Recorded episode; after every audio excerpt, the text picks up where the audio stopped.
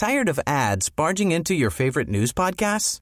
Good news. Ad-free listening is available on Amazon Music for all the music plus top podcasts included with your Prime membership. Stay up to date on everything newsworthy by downloading the Amazon Music app for free or go to amazon.com slash news ad free. That's amazon.com slash news ad free to catch up on the latest episodes without the ads. ساختمون دادگاه شهر از معدود ساختمونهای سالم شهر بود که از بمباران آمریکایی‌ها جون سالم به در برده بود. شهر بوی لوله زنگ زده و آجر نم خورده می‌داد. هنوز آوار در شهر بیداد می‌کرد. ولی صدای پای متهمین جنگ جهانی دوم تو شهر میپیچید و بزرگترین دادگاه تاریخ بشریت برای محاکمه جنایت نازی ها داشت در نورنبرگ شکل می گرفت.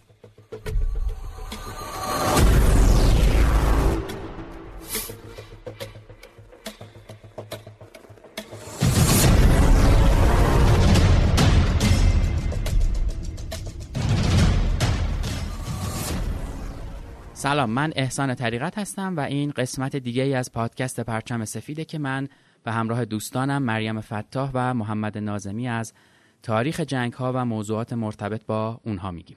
پرونده اولمون با موضوع جنگ جهانی دوم تموم شده و توی چند قسمت آینده به تک قسمت هایی درباره موضوعات مرتبط با جنگ جهانی دوم مشغول میشیم تا پرونده جذاب بعدی آماده بشه اون رو شروع بکنیم که مربوط میشه به ایران در جنگ جهانی دوم. بنابراین موضوع پرونده بعدی رو من از الان لو دادم تقریبا دیگه. این رو از این بابت گفتم که خیلیا پرسیدن یا فکر می‌کنن که پرچم سفید تموم شده یا فقط قرار درباره جنگ جهانی دوم باشه که خب همونطوری هم که تو توضیحات میگم همیشه ما درباره تاریخ جنگ ها صحبت می‌کنیم و این پادکست ادامه خواهد داشت حداقل تا اونجا که توان و زمانمون اجازه بده. اسپانسر این قسمت از پادکست پرچم سفید همراه کارته. همراه کارت یه اپلیکیشن پرداخته. منظور از اپلیکیشن پرداختم اپلیکیشنیه که میشه باش کارت به کارت کرد، شارژ و بسته اینترنتی خرید، قبض پرداخت کرد یا کلی از این مدل کارهای مختلف.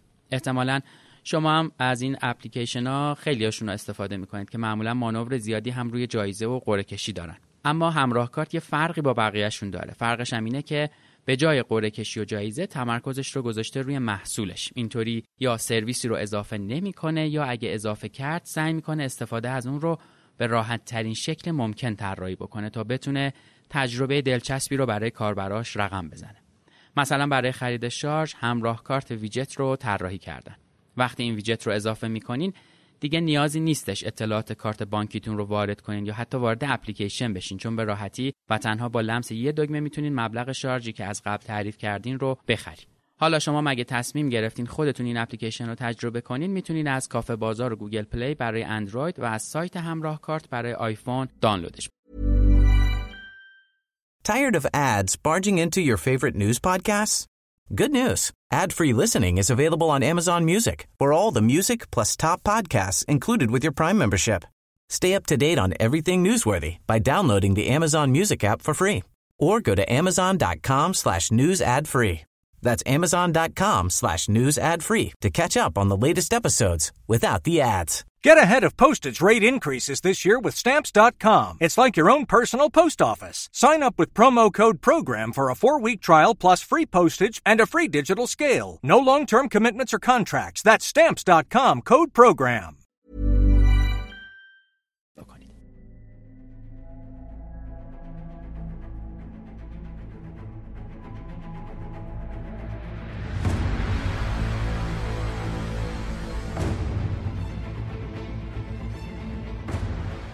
خب بریم سراغ این تک قسمت که عنوانش از دادگاه نورنبرگ.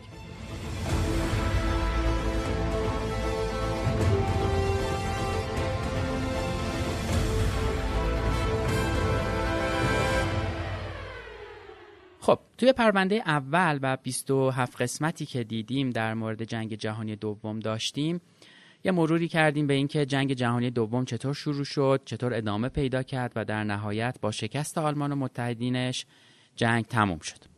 حالا رسیدیم به بهار 1945 جایی که آلمان نازی در اون بهار به ویرانه تبدیل شد. شهراش ویران شده بودن و کارخونه ها و کشتزارهاش هم نابود و روحیه مردمش هم در هم شکسته بود. کشور آلمان در آستانه شکست قرار داشت.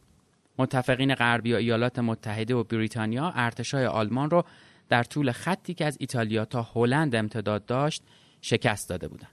روسا هم از اون سمت نیروهای نازی رو در شرق تارومار کرده بودند و خلاصه در کل لشکرهای متفقین شهرهای آلمان رو به تصرف خودشون درآورده بودند. می سال 1945 جنگ تموم شد. مردا و رهبرای نازی گوبلز رئیس تبلیغات، هیملر رئیس اس اس و هیتلر خودکشی کردند. بقیه هم تلاش می‌کردن که یا قایم بشن یا خودشون رو به کشورهای آمریکای جنوبی به خصوص آرژانتین برسونن. با این احوال همه موفق به فرار نشدن و بودن فرمانده ها و جنرالایی که سعی کردند در شهرها و روستاها خودشون رو بین مردم در لباس یک هنرمند، یک کشاورز یا حتی یک نفر ناشناس پنهان بکنن. متفقین بعد از پیروزی به جستجوی نازی ها مشغول شدن و ظرف یک سال صدها نازی رو دستگیر کردند. در واقع این انتظار هم می‌رفت که این اتفاق بیفته و این فراری های نازی دستگیر رو محاکمه بشن. افرادی که دستگیر میشن مقاماتی بودند که یا به هیتلر در عملی کردن نقشه هاش کمک کرده بودند یا در به قدرت رسیدن نازی ها مؤثر بودن و نقش مهمی داشتن. بعضیاشون به دام افتادن و بعضی دیگه هم خودشون رو تسلیم نیروهای متفقین کردن. خب همونطور که انتظار هم می‌رفت همه اونها به جنایات علیه جهان متهم شدن. چرچیل گفت هر فرمانده نازی باید بعد دستگیری بیدرنگ تیربارون بشه. روزولت هم موافق بود اما روزها اعتقاد داشتن که بدون محاکمه نباید اونها را اعدام کرد. سرانجام بریتانیا و آمریکا با روسها تصمیم گرفتن تا بزرگترین دادگاه تاریخ بشریت رو برای محاکمه جنایت نازی در نورنبرگ تشکیل بدن. همونطور که هم گفتم معمارای تفکر نازی با مرگ خودخواستشون از چنگال عدالت فرار کردند اما اجرا کننده های ایده سیاست های رژیم نازی به دام افتادن تا جوابگوی جنایات خودشون باشن.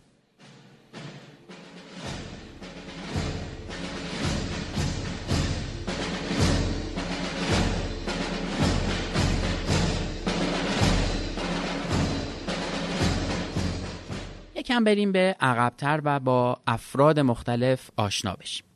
رودولف هس معاون هیتلر بعد از پرواز به اسکاتلند برای مذاکره با دولت بریتانیا توسط بریتانیا دستگیر شد و اولین مقام بلند پایه نازی بود که دستگیر شد و به زندان افتاد. هرمان گورینگ رئیس سابق نیروهای هوایی نازی و نایب رئیس پیشوا جزو اولین دستگیر شده ها بود. گورینگ می گفت من وجدان ندارم. وجدان من هیتلره. اون در زمان دستگیری که معلوم بود به مواد مخدر معتاده معتقد بود که بعد هیتلر اون تنها فردیه که از اختیار نامحدود برخورداره. دامنه قدرت اون وقتی آشکار شد که در سال 1941 فرمان قتل و نابودی یهودیای ساکن اروپا رو صادر کرد. اون که از قدرتش مطمئن بود درست یه روز بعد از تسلیم شدن آلمان خودش رو تسلیم نیروهای آمریکایی کرد. اون زمان که داشت تسلیم می‌شد گورینگ فکر می‌کرد که قدرتش زامنش در وقت دستگیریش خواهد بود. خودپسندی و اعتماد به نفسش اما در حدی بود که وقت تسلیم شدن با خودش تعداد زیادی چمدون پر از لباس و جواهر و پول و مواد مخدر داشت. اون عاشق تجملات و مدالهاش بود و دلیلی نمی‌دید که حتی در زندان بدون زیبایی و رفاه زندگی بکنه. گورینگ حتی سعی کرد در دل اسیر کننده هاش هم ترس بندازه. وقتی بهش دستور دادن که مدالهاش رو تحویل بده، امتناع کرد و گفت ژنرال من نمی‌تونم. اینا نشان اقتدار منه. افسر آمریکایی فریاد کشید که شما دیگه هیچ قدرتی ندارید. خلاصه که گورینگ بعد از دستگیر شدنش در جایی نگهداری می‌شد که آلبرت اشپیر هم در همون جا بود. اشپیر همون معمار آلمانی و وزیر تسلیحات و تولید نظامی رایش سوم در بخش از جنگ جهانی دوم بود که خیلی آدم باهوش دقیق و در عین حال بیاحساسی بود. اشپیر اول کارش به عنوان معمار شخصی هیتلر کار می‌کرد و مسئول ساخت و طراحی ساختمانهای نازی ها بود. بعدها هم وزیر تسلیحات شد. در این مقام مسئول ساخت تانک ها و توپ ها و هواپیماهایی بود که ماشین جنگی نازی ها رو راه مینداختن. اون مصمم بود هر بار تسلیحات رو سر موقع تحویل بده حتی اگر این کارش به معنی استفاده از آدم ها به عنوان برده بود. اشپیر برای زندگی اونها اهمیتی قائل نبود مگر اینکه در مسیر پیشرفت اهداف نظام نازی باشند. هزاران زندانی تحت نظر اون تو کارخونه های آلمانی ها جون خودشون رو از دست دادن و در نهایت اون در 23 می 1945 تو خونهش دستگیر شد. وقتی ازش درباره مسئولیتش در دولت نازی پرسیدن خودش رو یه تکنسین سختگوش و یه کارمند بیخبر از جرایم نازی ها جلوه کرد. اون حتی در دادگاه خودش رو به شکلی نشون داد و به نمایش گذاشت که انگار در قضایایی گرفتار شده که فراتر از دخالتش در دولت نازیه. همه اینا بخش زیرکانهی در استراتژی انکار کردن اشپیر بود. اما ماجرای هانس فرانک هانس فرانک وکیل و سیاستمدار آلمانی بود که بین دهه های 1920 و 1930 برای حزب نازی کار می‌کرد و بعدها وکیل خصوصی آدولف هیتلر شد. اون از 26 اکتبر 1939 تا ژانویه 1945 فرماندار منطقه اشغالی لهستان بود. هانس فرانک نتونست مثل اشپیر عمل بکنه. نقش اون تو جنایت های نازی ها و قتل هزاران یهودی خیلی واضح تر از چیزی بود که بخواد انکارش بکنه. فرانک در مقام فرمانده حمله به لهستان به قتل هزاران نفر کمک کرده بود. اون 800 هزار کارگر اجباری رو به آلمان فرستاد. لهستان که فرانک مثل پادشاه بر اون فرمان روایی می‌کرد محل برپایی اردوگاه های مرگی مثل آشویتس، کلمنو و تربلیانکا بود. فرانک در اواخر می 1945 در حالی دستگیر شد که لباس معمولی سربازای آلمانی رو به تن داشت. سربازای متفقین وقتی توجهشون بهش جلب شد که سعی می‌کرد خودش رو بکشه. همونجا بود که به هویتش هم پی بردن. نیروهای آمریکایی و بریتانیایی ژنرال ویلهلم کایتل رئیس ستاد فرماندهی عالی ورماخت آلفرد یودل یک سیاستمدار و ژنرال آلمانی و رئیس ستاد کایتل در دوره رایش سوم و دریادار کارل دونیتز از رهبرای نیروی دریایی آلمان رو هم بازداشت کردند. کایتل رئیس فرماندهی نظامی هیتلر چنان به هیتلر وفادار بود که به اون لقب نوکر داده بودند و حتی یه بار هم در سلول زندانش گفت من حتی الان هم به هیتلر معتقدم. یودل رئیس ستاد کایتل فکر می‌کرد هیتلر نابغه است. اون هیتلر رو به عنوان مردی می‌دید که قرار بود آینده ای تابناک خلق بکنه. کارل دونیتس رئیس نیروی زیردریایی آلمان بعد از 1943 شده بود و اونقدر به هیتلر نزدیک بود که هیتلر از اون خواست تا به عنوان رهبر آلمان جانشینش بشه. مسئولیت حکومت شکست خورده آلمان به مدت 23 روز به عهده اون بود و بعد از اون خودش رو به متفقین تسلیم کرد. دستگیری هس، گورینگ، فرانک و اشپیر برای متفقین یه پیروزی بزرگ حساب می‌شد. مردایی که حکومت رو اداره می‌کردن و سرویس های امنیتی رو میگردوندن یا حتی کارگر اجباری برای کارخونه های آلمان فراهم می‌کردن. هانس فریچه دستیار گوبلز و اریش رودر دریا سالار و فرمانده نیروی دریایی آلمان هم دستگیر شدند. از اون سمت فرانسویا کنستانتین فوند نویرت رو هم به عنوان اولین وزیر امور خارجه هیتلر بازداشت کردند. اشتراخر هم که یه سیاستمدار خیلی بانفوذ بود به شکل و شمایل یه روستایی در اومده بود و توسط آمریکایی ها بازداشت شد. ماجرای دستگیری اشتراخر هم جالبه. گشت آمریکایی ها به یه خونه روستایی می‌رسه و از اشتراخر می‌پرسه که نظر شما درباره نازی ها چیه؟ اون میگه که من هنرمندم و هیچ دخلی به سیاست ندارم. ولی همونجا سرباز آمریکایی میگه که اما شما شبیه یولیوس اشترایخرید و اینجوری میشه که اشترایخر پر سر و صداترین تبلیغاتچی نازی ها به دام میافته. رابرت لی رابرت لی رئیس جبهه کار راش منبع تأمین نیروی کار نازی ها در حالی دستگیر میشه که پیژامه بتن داشته تو کلبهش تو باواریا زندگی می‌کرده و حالا یه جورایی هم پنهان شده بوده. آلفرد روزنبرگ اون فیلسوف نازی و ناشر روزنامه و وزیر نفوذ مناطق شرقی بعد از اینکه یه نامه به ژنرال مونتگومری بریتانیایی می نویسه و درخواست خدمتگذاری می‌کنه به خاطر اشتباهش دقیقا در همون آدرسی که روی پاکت نامه نوشته بود دستگیر میشه. آرتور رایس انکوارت نازی اتریشی که مردم هلند رو در طول جنگ در مقام فرماندار شهر به وحشت انداخته بود اون هم در حین فرار در هامبورگ دستگیر میشه. بازداشت مردای هیتلر فقط قدم اول برای اجرای عدالت بود. قدم بعدی این بود که در ژوئیه 1945 شروع به یک جا جمع کردن زندانیا کردن. اما درباره اینکه اونها اسیر جنگن یا جنایتکار جنگی اختلاف نظر وجود داشت. چون اگر اسیر جنگی بودن باید سریع آزاد می شدن ولی اگر جنایتکارن باید عدالت رو برای اونها اجرا می کردن. اما تشخیص اینکه کدوم یکی از این دو گروهن لازم به جمعآوری اطلاعات و بازجویی از اونها بود. پس تا زمان لازم برای تصمیم گیری باید این 22 نازی رو در زندان نگهداری می‌کردند. برای این کار دو بازداشتگاه به اسم رمزهای اشکن و داستبین در نظر گرفته شده بود تا فرایند بازجویی شروع بشه. اگه دقت کرده باشید اسم این دو بازداشتگاه هم به طرز معناداری به اسم سطل آشغال اشاره می‌کنه. کشمون وبسایتیه که در اون محصولات کشاورزا و زنبوردارای منتخب با نظارت دقیق ارائه میشه و به همین دلیل کشمون بهترین انتخاب برای کسایی که دغدغه خریدن محصول اصل و با کیفیت دارن. حالا چطوری میشه از اصل بودن و کیفیت محصولاتشون مطمئن شد؟ تو کشمون هر محصول یه متخصص داره که سراغ کشاورزهای منتخب میره. محصولاتشون رو انتخاب می‌کنه و اونها رو به آزمایشگاه و تیم کنترل کیفیت کشمون میفرسته. این محصولات از نظر کیفی بررسی میشن و زمانی که کیفیتشون مورد تایید قرار می‌گیره با اسم کشاورز و با نتیجه آزمایش روی سایت قرار می‌گیرن. وقتی از کشمون خرید می‌کنید همراه هر محصول هم همین نتیجه آزمایش در قالب یک شناسنامه همراه با قصه کشاورز و محصول براتون ارسال میشه و شما می‌دونید هر محصول رو کدوم کشاورز یا زنبوردار کی و کجا تولید کرده. وقتی از کشمون خرید می‌کنیم محصولی رو می‌خریم که قیمتش متناسب با کیفیتشه و با این روش هم سود بیشتری به کشاورز و زنبوردار می‌رسه. همین که اونها تشویق میشن که محصولات با کیفیت تری تولید کنن.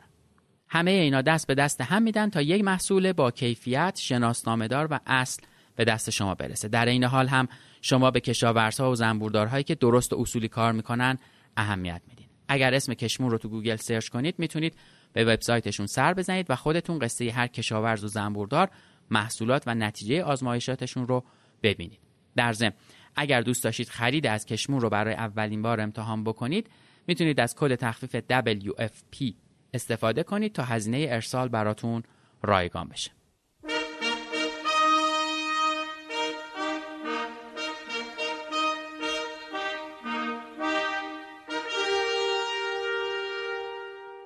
رهبرای نازی بر حسب اینکه توسط کدوم سرباز دستگیر شده بودند یا تو زندان اشکن آمریکایی ها تو شهر لوکسامبورگ نگهداری می شدن یا در زندان داستبین بریتانیا یا تو نزدیکی شهر فرانکفورت. زندان بریتانیا از زندان آمریکایی خیلی آسونگیرتر بود. اصلا نگار اونجا خوش میگذشت. غذای خوب و فضای آرومی داشت. زندانیا آزادانه و بدون نگهبان در محوت رفت آمد می‌کردن و با هم گپ می‌زدن و حتی شبا برای اونها نمایش های بزمی و اینطور چیزا برگزار میشه. در کل گویا زندان بریتانیا خیلی به دوستان نازی بعد نمیگذشته. اما اشکن کاملا برعکس بود. آمریکایی‌ها خیلی سختگیر بودن. سلولات تنگ و سرد بود و حتی روزی سه وعده غذای بیمزه هم سرو می شدن. گورین که وقت بازداشت بالای 120 کیلو وزن داشته هفته یک کیلو وزن کم می‌کنه. جوری که وقتی تو دادگاه نورنبرگ حاضر میشه هیچ کدوم از لباسهاش دیگه اندازش نبودن و مراقبت هم شدید بوده و اطراف محوت سیمای خاردار برقی کشیده شده بوده. سربازا 24 ساعته در حال کشیک بودن و در صورت اینکه کسی به سیمهای خاردار نزدیک می‌شد حق تیر هم داشتن.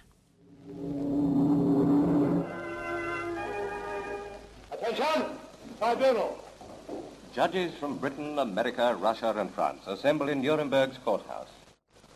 Empowered to impose sentence of death, or such punishment as it may consider just, the tribunal sits in judgment upon 20 leaders of the Nazi party. After a first day spent in reading the 30,000-word indictment, the unemotional tones of Lord Justice Lawrence, President of the Court, open the second day's proceedings.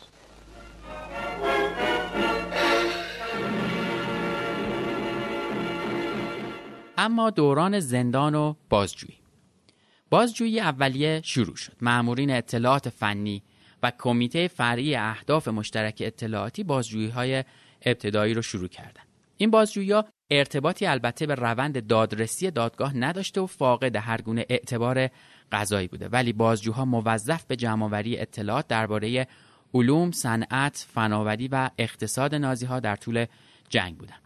با وجود تأکید رئیس زندان بر سختگیری بازجویی ها اکثرا خودمونی و دوستانه بوده. گورینگ رفتار خوبی که باهاش می‌شده رو خندهدار می‌دونست و با بازجویی های نازی ها مقایسه می‌کرده. اون حتی یه بار یکی از بازجوها رو ملامت می‌کنه و میگه سروان این کار رو درست انجام نمیدی. اگه ما پیروز شده بودیم اینجوری رفتار نمی‌کردیم. سر پا نگهت میداشتیم و نمیذاشتیم یونیفرم به تنت باشه و لباس راه راه زندان به تنت می‌کردیم. دو مرد اس اس. پشت سرت میستادن و دائم با نیزه هاشون به تو یادآوری می‌کردن که کجا اومدی. گورینگ از این رفتار احساس توهین می‌کرد و می‌خواست درباره مسائل سیاسی و حکومتی باهاش بحث بشه و مورد بازجویی قرار بگیره یا رسمیتر باهاش صحبت بشه. هرچند در دادگاه نورنبرگ به این آرزوش رسید. در اوت 1945 جنرال آیزنهاور دستور انتقال زندانیا رو به نورنبرگ صادر کرد. ظرف ده روز زندانیا در یک جا جمع شدن تا بازجویی قضایی شروع بشه. سرهنگ آمن افسر مسئول بازجویی بود. اون رئیس بخش بازجویی ایالات متحده و یک حقوقدان باسواد و توانمند بود. برای اون هر وسیله و مدرک و نیرویی که می‌خواست فراهم شد تا بتونه به بهترین شکل بازجویی ها رو پیش ببره. وظیفه اون بررسی خروار خروار اسناد و مدارکی بود که از ادارات و ایستگاه های نازی ها به دست آورده بودند. جالب بود که خود آلمان ها به دست خودشون جنایتاشون رو ثبت کرده بودند. اکثر مدارک به همراه عکس ثبت شده بود. بعضی از این جنایات اونچنان هولناک و واضح و دلخراش بود که بازجوها تنها یه سوال داشتن اونم این که چه کسی علیه خودش مدرک ثبت و جمع می‌کنه اما خب سیستم و نظم آلمان ها می‌دونیم دیگه اونقدر منظمه که باعث شده بود اونها همه چیز رو ثبت بکنن آمن درخواست کرد تا چند آزمایش پزشکی و روانپزشکی روی متهمین صورت بگیره. پزشکا گزارشهایی از اوضاع جسمانی و روانی هر زندانی در اختیار آمن قرار دادن. تقریبا همه اونها از نظر جسمانی در سلامت به سر می بردن. گورینگ وزن کم کرده بود و اعتیادش از بین رفته بود اما فرانک مشکلات قلبی و مسانعی داشت. در تست هوشی که از اونها گرفته شده بود همه اونها از هوشی بیشتر از حد متوسط بهره برده بودند. اما بعضی از اونها از نظر عاطفی نامتعادل بودند و همشون اما صلاحیت حقوقی اینکه تحت محاکمه قرار بگیرن رو کسب کردند تو بازجویی ها که کاملا رسمی بود بعضیا آروم و صبور بودن و بعضیا هم گستاخ و خودپسند. برای کسب اطلاعات با هر کس متناسب با روحیاتش رفتار می‌شد. با وجود تفاوت‌های شخصیتی به صورت عجیبی اکثر پاسخها شبیه به هم بود. به جز گورینگ که نقش خودش رو قبول داشت و از اون دفاع می‌کرد بقیه اما سعی می‌کردن تمام گناه ها رو گردن هیتلر و هیملر که دیگه الان مرده بودن بندازن. گورینگ طوری رفتار می‌کرد که انگار خطایی نکرده و می‌گفت توی راستای گسترش تفکر نازی و اهداف هیتلر این کارا رو انجام داده و هرگز هیچ تأسفی هم برای کارهایی که کرده از خودش نشون نداد. اون با هوش بالاش سعی می‌کرد که جریان بازجویی رو طوری هدایت بکنه که از اتهاماتی که بهش قرار وارد بشه خودش رو دور بکنه. اما حس مسئولیت کاراش رو کاملا انکار می‌کرد. اون می‌گفت از گذشته چیزی به یادش نمیاد و اظهار فراموشی می‌کرد. بعضیا هم بیماریش رو واقعی و بعضی اون رو تمارز برای فرار از محاکمه می‌دونستن. در حالی که حس ادعا می‌کرد که از همکاری با هیتلر هیچ چیزی به یادش نمیاد اون را با گورینگ رو در رو کردن. اونا آخرین بار سال 1941 همدیگر رو دیده بودن. گورینگ ازش سوال کرد که من فرمانده کل نیروی هوایی آلمان بودم و تو در نبرد بریتانیا با هواپیمای من پرواز کردی. یادت نمیاد؟ یادت نیست وقتی هیتلر گفت که اگر برای من اتفاقی افتاد گورینگ جانشین من بشه؟ و اگه برای گورینگ اتفاقی افتاد حس باید جای اون رو بگیره؟ واقعا به یادت نمیاد؟ و پاسخ حس به همه این سوالا این بود که نه. اون میگفتش که همه چیز تاریکه. تاریکه تاریک. از نظر گورینگ حس کاملا مجنون شده بود. در کل بازجویی از حس ناامید کننده بود به جز در یه مورد. آمن ازش یه بار پرسید از نظرت آیا گورینگ جنایتکاره؟ و حس گفتش که بله. آمن پرسید چرا اینطوری فکر می‌کنی؟ اون جواب داد چون اونم مثل منه. و ناگهان حس کرد که بیش از حد دهنش رو باز کرده و بعد از اون دیگه حرفی نزد. گورینگ انجام هر کار خطایی رو انکار می‌کرد و حس هم کاملا همه چیز رو فراموش کرده بود. اما بقیه افراد بین این دو طیف بودن. اونا مدعی بودند که از آزار یهودیا خبر نداشتند و بخش کوچیکی از جرایمی که به اسم هیتلر انجام شده بود رو میپذیرفتند اما فون پاپن فون پاپن افسر سیاستمدار و جانشین صدر اعظم آلمان در سال 1932 بود. اون بعد از مرگ رئیس جمهور هیندنبورگ و به قدرت رسیدن آدولف هیتلر بین سالهای 33 تا 34 به عنوان معاون هیتلر انجام وظیفه می‌کرد. اما خیلی زود توسط نازیا به حاشیه برده شد و بعد از شب دشنه بلند هرگز نقش پررنگی در حکومت آلمان نداشت. تو بازجویی یا فون پاپن که در به قدرت رسوندن نازی ها نقش داشت کارهای خودش رو میپذیرفت ولی می‌گفت با اونچه که نازی ها در جنگ انجام داده مخالف بوده. اشپیر نه تنها کمک به هیتلر رو انکار کرد که از خودش تصویر کسی رو ارائه می‌کرد که ضد نازی شده و قصد ترور هیتلر در اواخر جنگ رو داشته. یکی دیگه از افراد بازداشتی فریش بود. فریش وزیر سابق کشور قبول داشت که بر پلیس کشور نظارت داشته. ولی مدعی بود که خیلی از بازداشتها رو خبری بهش نمی‌دادن و از اونها بیخبر بود. اون میگفتش که من بر پلیس نظارت داشتم اما همه بازداشتها تحت نظر من انجام نمی‌شد. تقریبا تمام مقامات نازی نقش خودشون رو در ارتکاب جرائم جنگی انکار می‌کردن. اما شاید عجیب ترین انکار مربوط به فرانک بود که در طول جنگ فرماندار لهستان بود. اون گفتش که از اردوگاه های اسرا و کارگرای اجباری خبر نداشته. در حالی که مهمترین اردوگاه های کار اجباری تو خود لهستان واقع شده بودن. نمایش انکارها ادامه داشت تا اینکه 19 اکتبر 1945 به یک باره و ناگهان بازجویی ها متوقف شد.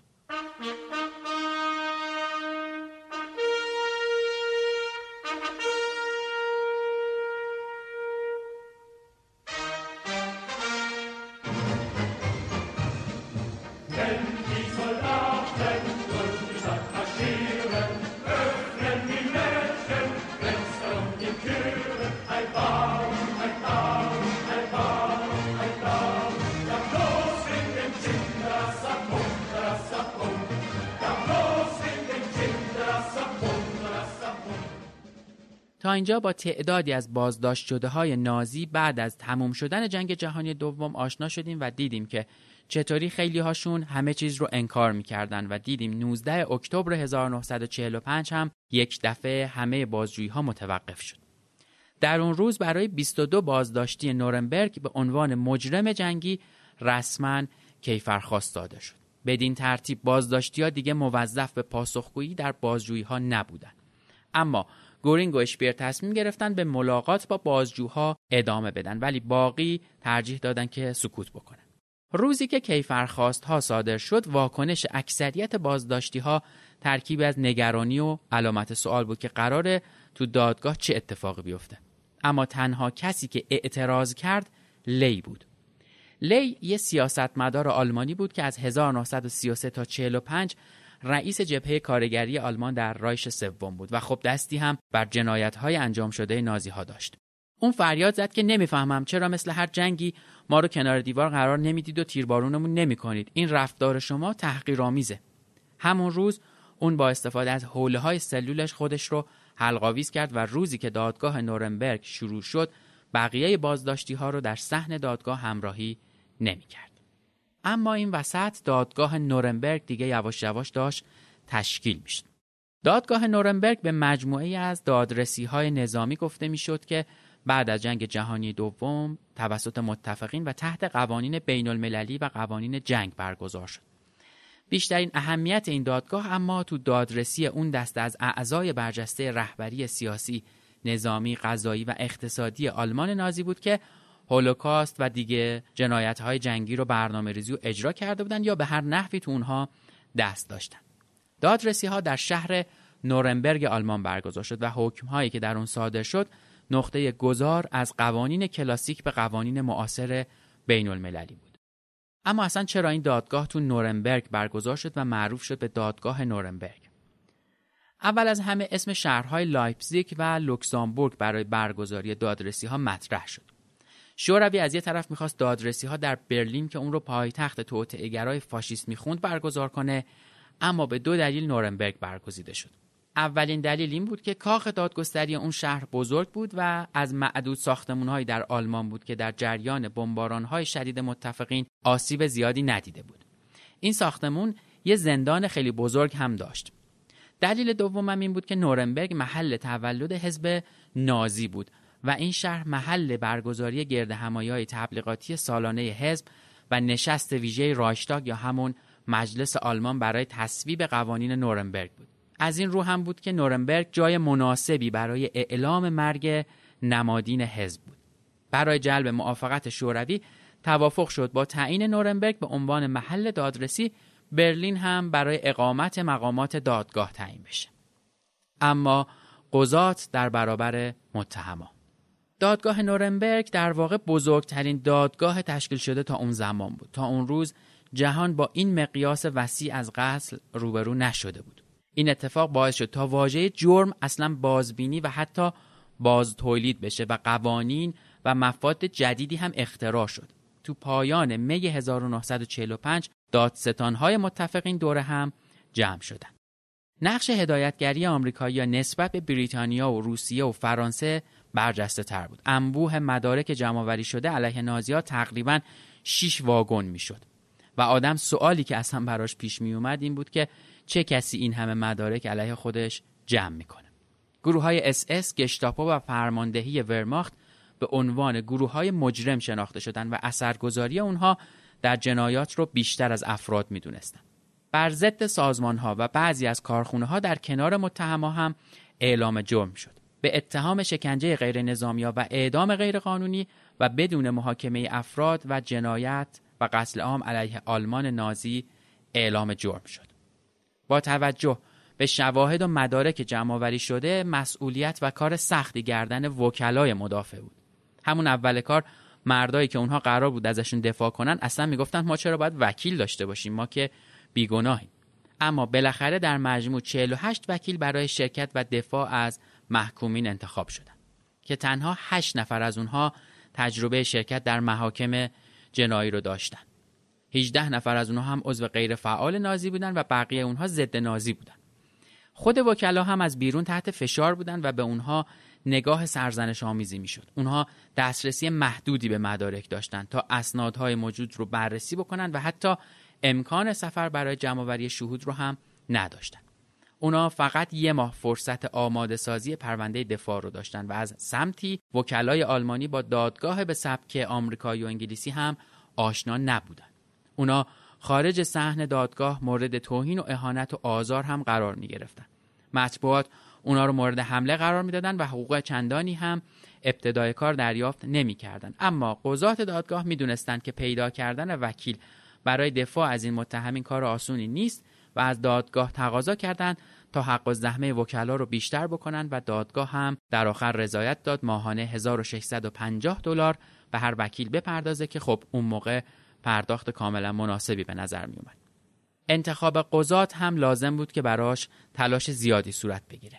همچین دادگاهی در نوع خودش بینظیر بود و قوانین و رویه های جدیدی داشت که هر قاضی توانایی اداره چنین دادگاهی رو که در نوع خودش بدی بود رو نداشت. اونها باید در این دادگاه تاریخ ساز قهرمان جلوه می‌کردن.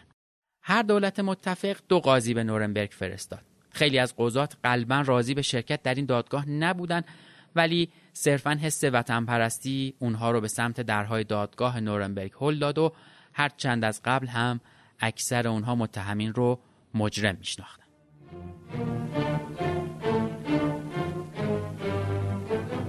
In Nuremberg, the trial of Nazi Germany's highest war criminals continues as the leaders of the Hitler Gang see the evidence against them accumulate. Rudolf Hess, who pretended insanity when the trial opened, now states that his pose was a sham in self-defense. Now he must prove his sanity.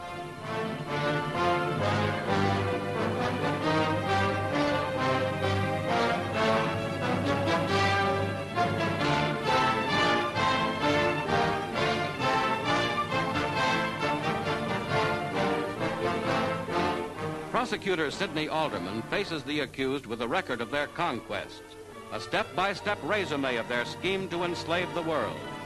Charts and maps portray the monstrous story. The annexation of Austria in March of 1938, the occupation of the Sudetenland six months later in October. Yes, Hermann Goering remembers. همونطور که گفتم شهر نورنبرگ برای این انتخاب شده بود که شهر مورد علاقه هیتلر رو نازی ها بود. ساختمون دادگاه شهر از معدود های سالم شهر بود که از بمباران آمریکایی‌ها جون سالم به در برده بود ولی شهر بوی لوله زنگ زده و آجر نم خورده می‌داد و هنوز آوار در شهر بیداد می‌کرد. اتاقی که قرار بود محاکمات در اون انجام بشن زمانی به یک دادگاه نازی اختصاص داشت. در نتیجه طراحی اون در کل باید عوض می‌شد. نوسازی توسط کارگرای ماهر و اسرای جنگی اس اس و آلمان اتفاق افتاد که شامل سیمکشی های تازه برای دوربین ها و روشنایی و سیستم ترجمه همزمان IBM می‌شد. دستگاه های ترجمه پیشرفته IBM توانایی ترجمه همزمان پنج زبان رو داشتند. جالبه دیگه اون زمان هم همچین سیستمی وجود داشته و داشته کار می‌کرده. حتی یه آسانسور و یه راهروی سرپوشیده هم برای انتقال امن زندانیا طراحی کردن. جای شهود رو هم روبروی یه پرده بزرگ سینمایی زدن تا جنایات نازی ها رو به وضوح بتونن نشون بدن. دادگاه صحنه پیشرفته و مدرنی بود که میلیون ها انسان چشم انتظارش بودن. دادگاه در 20 نوامبر 1945 شروع شد تا جهان گزارش جنایات یک رژیم رو ببینه و بشنوه. کیفرخواست شامل اتهامات سرکوب و بیعدالتی و قتل و جنایت در مقیاسی جهانی بود. با انبوه مدارک جرم گورینگ و بقیه بدیهی بود. اما این به هر حال یه محاکمه بود و باید مسیرش رو به صورت قانونی طی کرد تا اثبات جرایم توسط دادستانی به مرحله عملی برسه. قرار بود هر فرد در برابر قضات حاضر بشه تا در برابر اتهامات وارده از خودش دفاع بکنه و بگه که آیا گناهکاره یا نه. تنها متهمی که حضور نداشت برونر بود که به دلیل پارگی رگی تو سرش در بیمارستان بستری شده بود. برای بقیه هم طی دو نوبت صبح و عصر جلسه تفهیم اتهام و قرائت کیفرخواست برگزار شد. از اونا پرسیده شد که آیا خودشون رو گناهکار می‌دونن یا بیگناه که خب همه هم متفق القول خونسرد و بی احساس خودشون رو بیگناه می‌دونستن. دادرسی با یه سخنرانی طولانی از سمت دادستانی آغاز شد. اونا با کلماتی تند و تیز جنایات نازی ها و این 21 نفر را به تصویر کشیدن. در طول چندین هفته دادستانی به شرح فعالیت ها و بیرحمی های اونها از سال 1933 تا 45 پرداختند. اونقدر مدارک محکم و مستدل بود که جای هیچ اعتراضی برای کسی باقی نمیمود. تو این مدارک به دخالت های مستقیم و تأثیر نقش اونها در قدرتگیری نازی ها و قتل عام مردم اروپا اشاره می‌شد. اما سخنرانی دادستانی اونقدر طولانی و حوصله سربر شده بود که دادستانی متوجه شد کنترل دادگاه رو داره از دست میده. قضات به سختی روی صندلی خودشون میشستن و متهما هم یا با یادداشت نویسی وقت خودشون رو پر می‌کردن یا با عوض کردن کانال های ترجمه زبان آی بی ام خودشون رو سرگرم می‌کردن. حس در طول ساعتهای متمادی در دادگاه کتابی رو جلوی خودش باز می‌کرد اما هیچ وقت هیچ صفحه ای رو عوض نمی‌کرد. فقط گورینگ بود که در طول سخنرانی و اتهام زنی دادستان با حرکات اقراق‌آمیز یا حتی خندهدار در برابر دادگاه واکنش نشون می‌داد. به همین خاطر دادستان سعی کرد برای اینکه بتونه توجه دوباره دادگاه رو به خودش جلب بکنه ابتکار عمل به خرج داد و یه کار عجیب کرد. اون تصمیم گرفتش که از امکانات دیداری استفاده بکنه و فیلم هایی از رنج و مشقتی که به کارگرای اجباری تو اردوگاه ها وارد شده بود رو به نمایش بذاره. همین که فیلم روی پرده به نمایش در اومد صدای ها رو می‌شد شنید. فیلم حضار رو تکون می‌داد. متهما از دیدن فیلم به گریه میافتادن و شروع به اعتراض می‌کردن و به لرزه میافتادن. اونا از دیدن فیلم امتناع می‌کردن. فقط گورینگ بود که طبق معمول با دیدن فیلم خون سردانه عمل می‌کرد. در جریان پخش فیلم به اطراف نگاه می‌کرد و اعتراض می‌کرد که با پخش این تصاویر مشمئز کننده روزش رو خراب کردن. حالا نوبت شهادت دادن شهود رسیده بود. با شهادت شهود و فیلم های موجود در قتل کارگرها و بریدن اعضای بدن اونها وکلا عملا جایی برای دفاع نداشتند. دادستانی شروع به احضار شهودی از مأمورین سابق اس اس و کارگرای اردوگاه های کار اجباری می‌کرد. شهادت هر کدوم از این افراد پای هر کدوم از متهمین رو به وسط می‌کشید. اونهایی که از اردوگاه ها جون سالم به در برده بودن و از مرگ دوستاشون حرفایی برای گفتن داشتن که بیشتر از قبل بار گناه معمورین و فرمانده های نازی رو سنگین می‌کرد بیشتر حرف می‌زدن و پای اونها رو بیشتر وسط میکشیدن. حرفها و خاطره هایی که بازگو کردنشون لحظه ای برای هیچ انسانی قابل تحمل نبود. اشکای حضار سرازیر می‌شد و احساسات مردمی که شاهد این خاطرات دردناک بودند تحریک می‌شد. تلاش های نسنجیده وکلا اما برای سوال پیچ کردن شهود آسیب دیده تنها حقانیت این افراد رو بیشتر ثابت می‌کرد. تیم فرانسوی مدارکی درباره آزمایشهایی که روی اسرا در اردوگاه انجام شده بود رو ارائه می‌کردن. بریتانیایی دونیتز و رودر رو در مورد رهایی ملوانای بریتانیایی در اقیانوس زیر فشار گذاشتن. آمریکایی‌ها هم در مورد قتل خدمه‌ای که بر فراز آسمان آلمان سرنگون شده بودند، اونها رو بازخواست کردند. روزها اسلایدهای وحشتناک اعدامها و مسله کردن اجساد رو به حضار نشون می‌دادن. خلاصه هر کسی هر مدرکی که می‌تونست ارائه بکنه ارائه می‌کرد و احساسات رو درگیر می‌کرد و خلاصه که دادگاه به همین شکل جریان پیدا کرده بود. اما گورینگ هر هر میخندید و مسخره می‌کرد یا وانمود به خوندن کتابش می‌کرد. این رفتارش نه تنها حضار رو که دیگه حتی وکلاش رو هم خشمگین کرده بود. دادستانی بالاخره بعد سه ماه ارائه مدارک و سعی در اثبات جرم خسته اما راضی صحنه دادگاه رو به وکلای متهمین سپرد. الان نوبت وکلا بود که راهی برای برون رفتن موکلینشون از این باطلاق پیدا بکنن. اونا می‌خواستن که به دادگاه بقبولونن با اینکه متهما در طول جنگ مقصر بودن اما همه این اتهاماتی که به اونها وارد شده درست نیست و خلاصه می‌خواستن از زیر ماجرا در برن اونا باید راه فراری برای نجات موکلین خودشون پیدا می‌کردن گورینگ اما اولین دفاعیات خودش رو در شرایطی ارائه کرد که تحت مراقبت شدید امنیتی بود چون هنوز متفقین از نفوذ گروه های اس اس می ترسیدن. نازی ها بعد جنگ گروه مخفی به اسم وروولف به وجود آورده بودند. این گروه مأموریت داشت تا به مواضع متفقین حمله بکنه. بعد حادثه ای که برای گورینگ در یکی از این حمله ها اتفاق افتاد، دادگاه برای حفاظت گورینگ سختگیری بیشتری به کار برد. یه روز که گورینگ رو برای حضور در دادگاه می بردن دشنه ای از جایی از بالا سر دقیقا جلوی پای گورینگ فرود اومد اما دشنه مرموز به هدف اصابت نکرد فقط باعث شد که مراقبت بیشتری از گورینگ انجام بشه مدارک دادستان علیه گورینگ بسیار قوی بود وکیل سعی کرد نشون بده که گورینگ به عنوان یک مقام عالی وفادار تنها به وظیفهش عمل کرده اما این شگرد با شکست مواجه شد و نتونست چهره منفور گورینگ رو کمی موجهتر نشون بده وقتی گورینگ وارد جایگاه شهود شد تا از خودش دفاع بکنه گفت در رایش سوم آدم مهمی بوده و بقیه افراد تحت محاکمه خیلی رتبه پایینتری از این دارن که بتونن دستورای سرنوشت ساز صادر بکنن. گورینگ تونست از وکیلش بهتر عمل بکنه. اون با اعتماد به نفس و خونسردی و شوخی و خنده سعی کرد تا جریان دادگاه رو دست خودش بگیره. اون گفتش که در رایش سوم از بالاترین مقامات بودم و در بسیاری از تصمیمات دخالت مستقیم داشتم.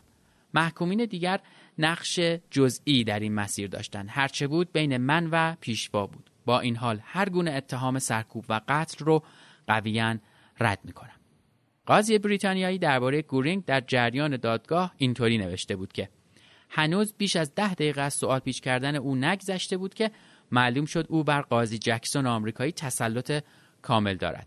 خوش سر و زبان تیزهوش زبردست و لایق و با درایت بود. به سرعت متوجه ویژگی محیط اطرافش می‌شد و هرچه اعتماد به نفسش بالاتر می‌رفت تسلطش بر محیط بیشتر می‌شد. گورینگ در طول دفاعیاتش نه تنها بر جکسون که بر تک تک حضار تالار دادگاه مسلط شد اون برتریش رو در رفتار و کلامش به همه نشون داد و گوی سبقت رو از همه ربود سرانجام و بالاخره وقتی که سخنرانیش تموم شد قاضی جکسون و دادستان نفس راحتی کشیدن و برای بقیه متهمین حاضر شدن. تو مجله لایف درباره دفاعیات گورینگ اینجوری نوشتن که این نازی پیشین در جایگاه شهود دقیقا کاری را کرد که در صددش بود. گورینگ خودپسند و باهوش از اینکه دادگاه را برای چند روز تلسم خودش کرده بود لذت برد. گورینگ مشتاق بود جدا از اینکه سرنوشتش چه بود نامش در تاریخ به عنوان یک قهرمان آلمانی و شخصیتی قوی ثبت شود.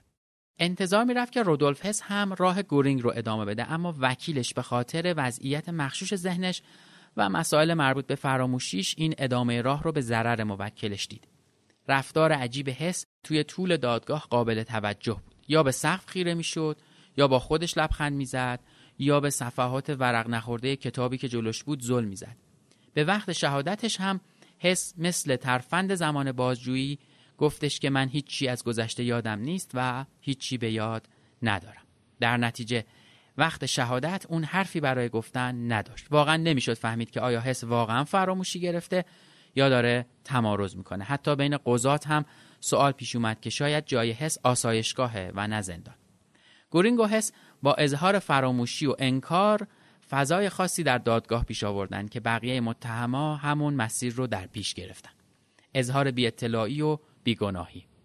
حتی در مواردی هم گفتن که در انجام کارهای جنایتکارانه مخالفت هم کردن. اونا ارتباط خودشون با جرایم هیتلر رو رد کردن. اما در مقابل همه تلاش متهما به ابراز بی اطلاعی مدارک اونقدر مستدل و مستحکم بود که مردای نازی در جایگاه واقعا از هم پاشیدن. یکی از دادستانها از یکی از متهما پرسید شما همکاریتون رو با اس اس از کی آغاز کردید؟ متهم گفت من هیچ وقت با اس اس همکاری نکردم. دادستان پرسید آیا شما عادت نداشتید که دندونای طلای اسیرا و کشته شده ها رو به رایش بانک به ودیعه بذارید؟ بعدش با ارائه مدارکی از این ادعا ثابت کرد که فانک رئیس رایش بانک طلاهای یهودیا و جنگ زده ها رو حتی از جمله دندونهای طلاشون رو برای تأمین مالی دولت هیتلر نزد بانک به ودیعه میذاشته. بعد با به نمایش گذاشتن کوهی از طلا و دندون طلای این افراد نشون داد که آلمان نازی برای پیشبرد اهدافش هیچ مرزی نمیشناخته. تو فیلم نشون میده که اونا دندونها رو از دهان اجساد خارج می‌کردن و همراه بقیه طلاها ذوب می‌کردن و به صورت شمش در اختیار بانک قرار می‌دادن دادستان گفت این طلاها بوی خون نمی‌داد آقای فونک تو ادامه دادگاه اما فرانک فرمانده نازی در لهستان شهادت پر احساسی انجام داد و در برابر چشمان میلیون ها انسان به گناه خودش اعتراف کرد. وکیل فرانک از اون پرسید شما در قتل یهودیان اروپا نقش داشتید؟ اون گریه سرداد و گفت بله وجدانم اجازه نمی‌دهد مسئولیت را به تنهایی گردن دیگران بیاندازم. اما اگر هیتلر میراث را برای تمام آلمان به جا گذاشته است پس من هم گناهکارم. هزار سال خواهد گذشت و باز همین گناه آلمان پاک نخواهد شد.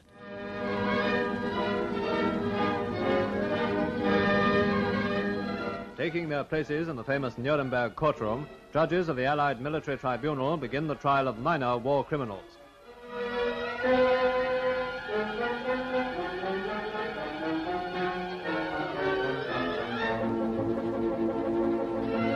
In the dock, once occupied by their leaders, are 23 Nazi doctors accused of many crimes in hospitals, concentration camps, and research centers. Number one defendant is Karl Brandt, formerly Hitler's personal physician and a general in the Waffen SS. Next in importance is Siegfried Handleser, a former medical chief of the Wehrmacht.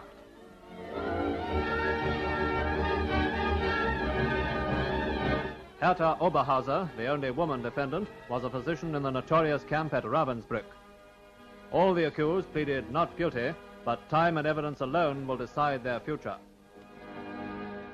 دادگاه بعد ماهها از یکی از نازی ها شنید که اتهامات وارده رو یکیشون بالاخره پذیرفته. اشپیر آخرین متهم دونه درشت بود. اون برخلاف بقیه خودش رو به دردسر ننداخت.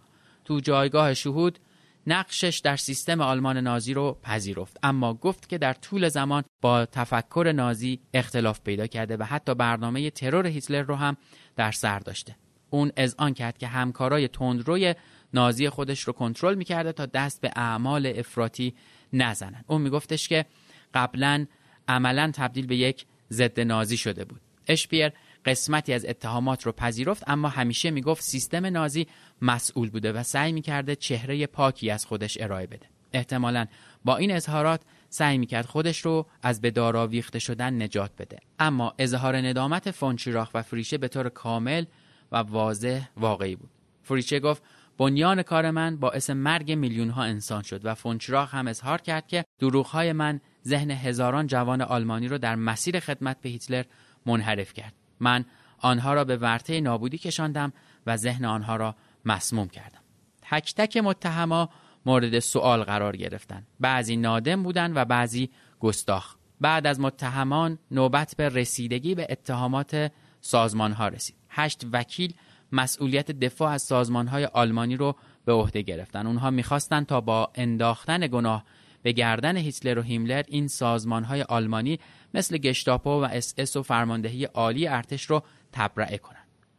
اونا می‌خواستن نشون بدن سازمان ها موظف به اطاعت امر پیشوا بودن. برای این کار هم اونا کوهی از مدارک با اظهارات مأمورا و کارمندان این سازمان ها جمع کرده بودند در مجموع اونا فهرستی از 600 شاهد رو به دادگاه ارائه کردند اما فقط 22 نفر از اونا حاضر شدن در جایگاه شهود حضور پیدا بکنن. اما این مدارک چیزی نبود که بتونه قضات رو راضی بکنه. این سازمان ها متهم به جنایت علیه بشریت و ترویج رعب و وحشت در اروپا بودند. به ویژه اس اس که بار تیربارون و قتل عام مردم اروپا مخصوصا یهودیا و استفاده از اتاقهای گاز به گردنش بود. اس اس سلاح برگزیده هیتلر برای کشتار بود به اندازه کافی هم مدرک و فیلم و عکس برای این موضوع وجود داشت که خب همه اونها رو هم خودشون ثبت کرده بودن. وکلا بعد ماهها تلاش برای دفاع از متهمایی که گناه و جنایت اونها آشکار بود به کار خودشون خاتمه دادن. محاکمات به مرحله نهایی خودش یعنی داوری و تصمیم گیری وارد شد. کار رسیدگی با تمام درد و رنجی که برای همه همراه شد بالاخره تمام شد. دادستان ها سعی کردند در همه موارد متهمین رو گناهکار جلوه بدن و وکلا هم سعی در تبرعه اونها داشتند یا حداقل از بار گناه اونها کم بکنن. حالا وظیفه قضات بود که با توجه به شنیدن کیفرخواست و دفاعیات عدالت رو به اجرا بذارن. هرچند فشار جهانی از اونها انتظار داشت تا متهمین رو به اشد مجازات محکوم بکنن ولی قضات هم سعی داشتن عادلانه رفتار بکنن. 31 اوت 1946 دادرسی تموم شد و به هر متهم 15 دقیقه فرصت داده شد تا آخرین حرفاش رو بزنه. خیلی از اونها اظهار پشیمونی کردند و بعضی هم خودشون رو وفاداران هیتلر نشون دادن. بعضیاشون از این شرایط متاسف بودن و اکثریت سرنوشت خودشون رو پذیرفتن و خودشون رو به دست عدالت سپردن. قضات ختم جلسه رو اعلام کردند و دادگاه تا 23 سپتامبر تعطیل شد تا قضات با همدیگه مشورت بکنن. قضات متفقین سر بعضی از متهمین اختلاف نظر داشتند که آیا همه اونها مستحق مرگن یا نه. اما سر بعضی از اونها هم مثل گورینگ اتفاق نظر داشتن که اعدام حق اونهاست. تو این زمان باقی مونده متهما سعی کردن از وقت خودشون هم بیشترین بهره رو ببرن. ورق بازی می‌کردن نامه مینوشتن خاطرات و گزارشاتشون رو مینوشتن با خانوادهشون دیدار می‌کردن و از اینجور کارا. بالاخره روز موعود فرا رسید و اون روز تمام آلمان به صورت زنده شاهد اعلام نتایج وضعیت متهمین بود. دقیقا رأس ساعت نه و نیم صبح احکام اعلام شد. در مجموع 18 مورد محکومیت و سه مورد براعت اعلام شد. دادگاه تا ظهر اعلام تنفس کرد.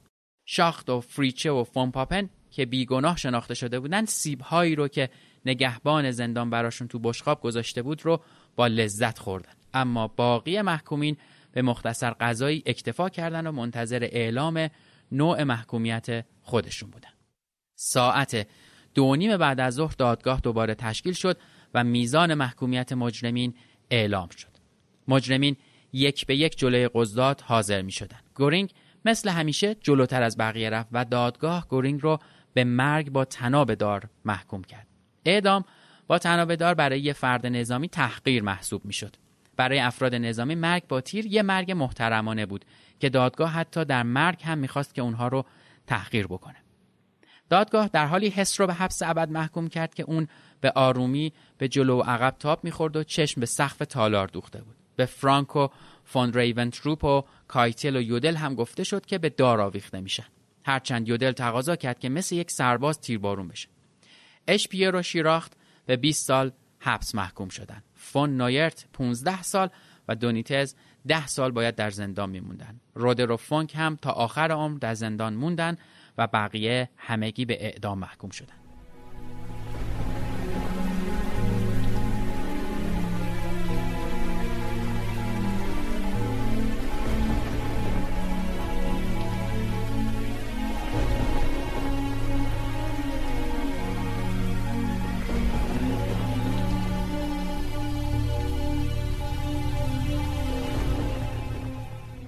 بزرگترین دادگاه تاریخ تا اون زمان تا ساعت سه و نیم بعد از ظهر ادامه داشت. زندانیا بیدرنگ از بقیه جدا شدن تا به زمان اجرای احکامشون برسن. به سرنوشتی که تاریخ برای اونها رقم زده بود.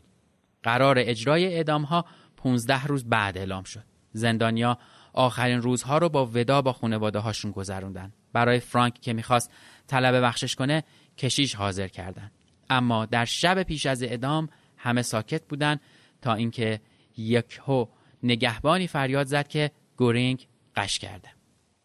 همه بند به تب و تاب افتاد. سکوت زندان شکست و پزشکا دیر به گورینگ رسیدن. گورینگ مرده بود. گورینگ وانمود کرده بود که در حال استفاده از دستشویی اما اون از درون یه پیپ که در مخفیگاهش قایم کرده بود یه سیانور در آورده بود و لای دندونهاش ترکونده بود. هرمان گورینگ دومین مرد قدرتمند آلمان هیتلری با خودکشیش سر مأمور اعدام کلاه گذاشت. مرگ گورینگ باعث شد تا صبح سایر محکومین تحت نگهبانی شدیدی قرار بگیرند. دقیقا یک و پنج دقیقه بامداد 6 اکتبر 1946 فون ریبنتروپ رو به سکوی اعدام بردن. اون به آرومی 13 پله رو بارا رفت و معمور اعدام یک کیسه سیاه به سرش کشید و تناب دار رو به گردنش انداخت. ده دقیقه بعد وزیر امور خارجه آلمان نازی به کام مرگ فرو رفت. رفقاش همه با همین سرنوشت با مرگ روبرو شدند ژنرال ها و دریا سالارها و فرمانده ها همه با نتیجه بیرحمی و جاه طلبی هاشون روبرو شدن. وقتی از زایس اینکورت پرسیدن که آخرین حرفت رو بگو گفت امیدوارم این آخرین پرده از تراژدی جنگ جهانی باشد. اجساد در تنز روزگار در همون کوره هایی که نازی ها برای سوزوندن دشمناشون استفاده می‌کردند سوزونده شدن و باقی ماندهشون در نهری در همون اطراف به آب سپرده شد تا برای همیشه از روی زمین ناپدید بشن.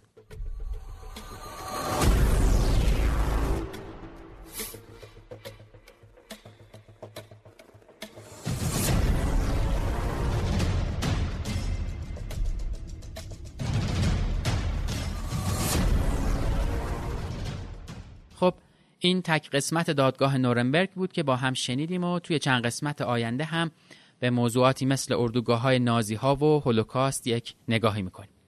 این قسمت رو من با همکاری مریم فتا از پادکست مزگو و محمد نازمی از پادکست تاریخخانه تاریخ درست کردیم و از هر دو این دوستان هم در درست کردن این اپیزود خیلی ممنونم. از اسپانسرهای این قسمت هم همراه کارت و کشمون ممنونم و امیدوارم از خدمات و محصولاتشون استفاده بکنید. پادکست پرچم سفید درباره یکی از تلخترین اتفاقایی که در تاریخ بشر رخ میده. اتفاقی که میلیون ها کشته زخمی و آواره به جا گذاشته. موضوعی با نام جنگ.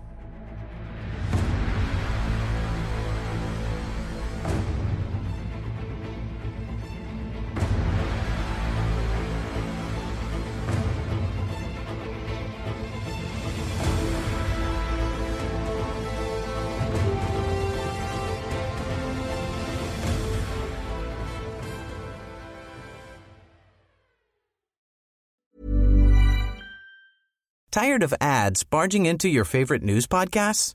Good news. Ad-free listening is available on Amazon Music for all the music plus top podcasts included with your Prime membership.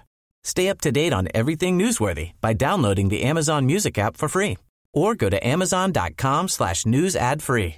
That's amazon.com slash news ad free to catch up on the latest episodes without the ads.